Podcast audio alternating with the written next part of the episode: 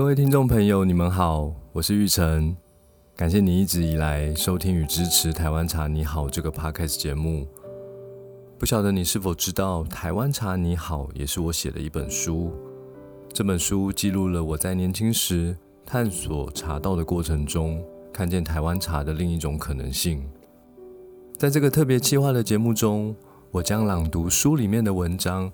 与你分享这片土地上最纯净、最美好的风味。四之二，饮食在地。从小因为家人在日本工作的关系，一直有非常多的机会去日本旅游。年纪渐长之后，就习惯采自助旅行的方式，先锁定一个大范围，然后买外国人限定的新干线通票，一次畅游好几个县市。我大概生性喜爱好吃好喝的，总是喜欢发掘一些新鲜的味道，所以在旅行中，除非必要，通常是不会选择到处都有的大型连锁饮食店。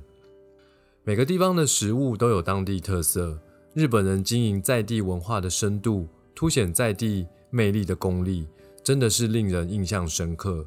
从电车站、商店街、各式商品等等。造访每一个地方，总有不同的新鲜事物。年轻时的我总认为，这样刻意经营当地特色的做法，其实只是为了吸引游客造访罢了。毕业后，在日本工作一段时间，每天外食也不是办法，总得自己学习料理食物。于是下班后就会去超市采买食材。我发现，在地这个概念不仅仅是针对游客。也是非常深入日本人的日常生活中，例如在千叶市的超市中，一定有千叶产的青菜水果，也有来自其他县市的，但是每次都是千叶产的先卖完。除了生鲜食品，其他包装产品也会有当地限定，其他地方买不到的，例如矿泉水、面条等等。一般来说，在销售上。也是在地品牌表现会稍好。对于这样的现象，特别向公司的日本同事询问原因，原因出乎意料的简单：在地的食物不是比较新鲜吗？而且身为在地的一份子，对当地的产业，当然也可以从日常消费中贡献一己之力，活络在地经济。这几年也恰巧有许多出差到中国的机会，入境随俗。虽然我真的不爱喝酒，但免不了要体验一下酒国文化。由于不胜酒力，白酒尽量敬而远之，大多选择饮用啤酒。早在台湾就久仰青岛啤酒的盛名，初来乍到，当然要感受一下它的魅力。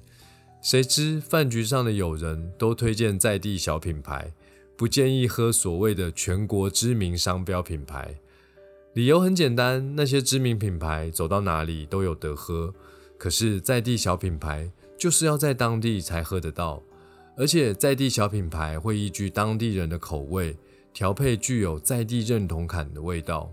在餐厅或是酒吧中，光看喝什么酒，大约就能分辨出是不是外地来的人。姑且不论小品牌的啤酒是否真的比较好喝，却能从气味中。感受到当地的风土民情，透过这些在地的经验，也让我对目前台湾的饮品市场有一些反思。尽管珍珠奶茶源自于台湾，但时至今日，因为成本的关系，其茶叶原料绝大多数来自越南，外来的咖啡文化更不用说了，每一颗咖啡豆更是远渡重洋才来到台湾。这样的反思。并非反珍珠奶茶或反咖啡，毕竟每一种饮品都有其独特的魅力，可以丰富生命中的不同时刻。只是在地的台湾茶文化，因为长期不被重视，已经有严重失衡的状况。除了对于台湾茶产业是一个严重的伤害，有许多制作美好气味的工艺已失传，连带使得许多珍贵的气味已经从这片土地上消失了。就像是台湾云豹已经绝迹一样，饮食在地的理念近年来在台湾已逐渐受到重视。其实不需要改变太多，只要透过日常生活中的消费，就能与这片土地产生友善的连结，吃到喝到离你我距离最近的新鲜与美好。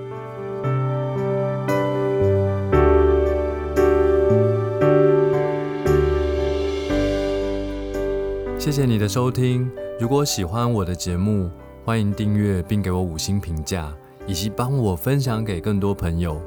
祝福你，因为一杯茶，每一天都比昨天更好。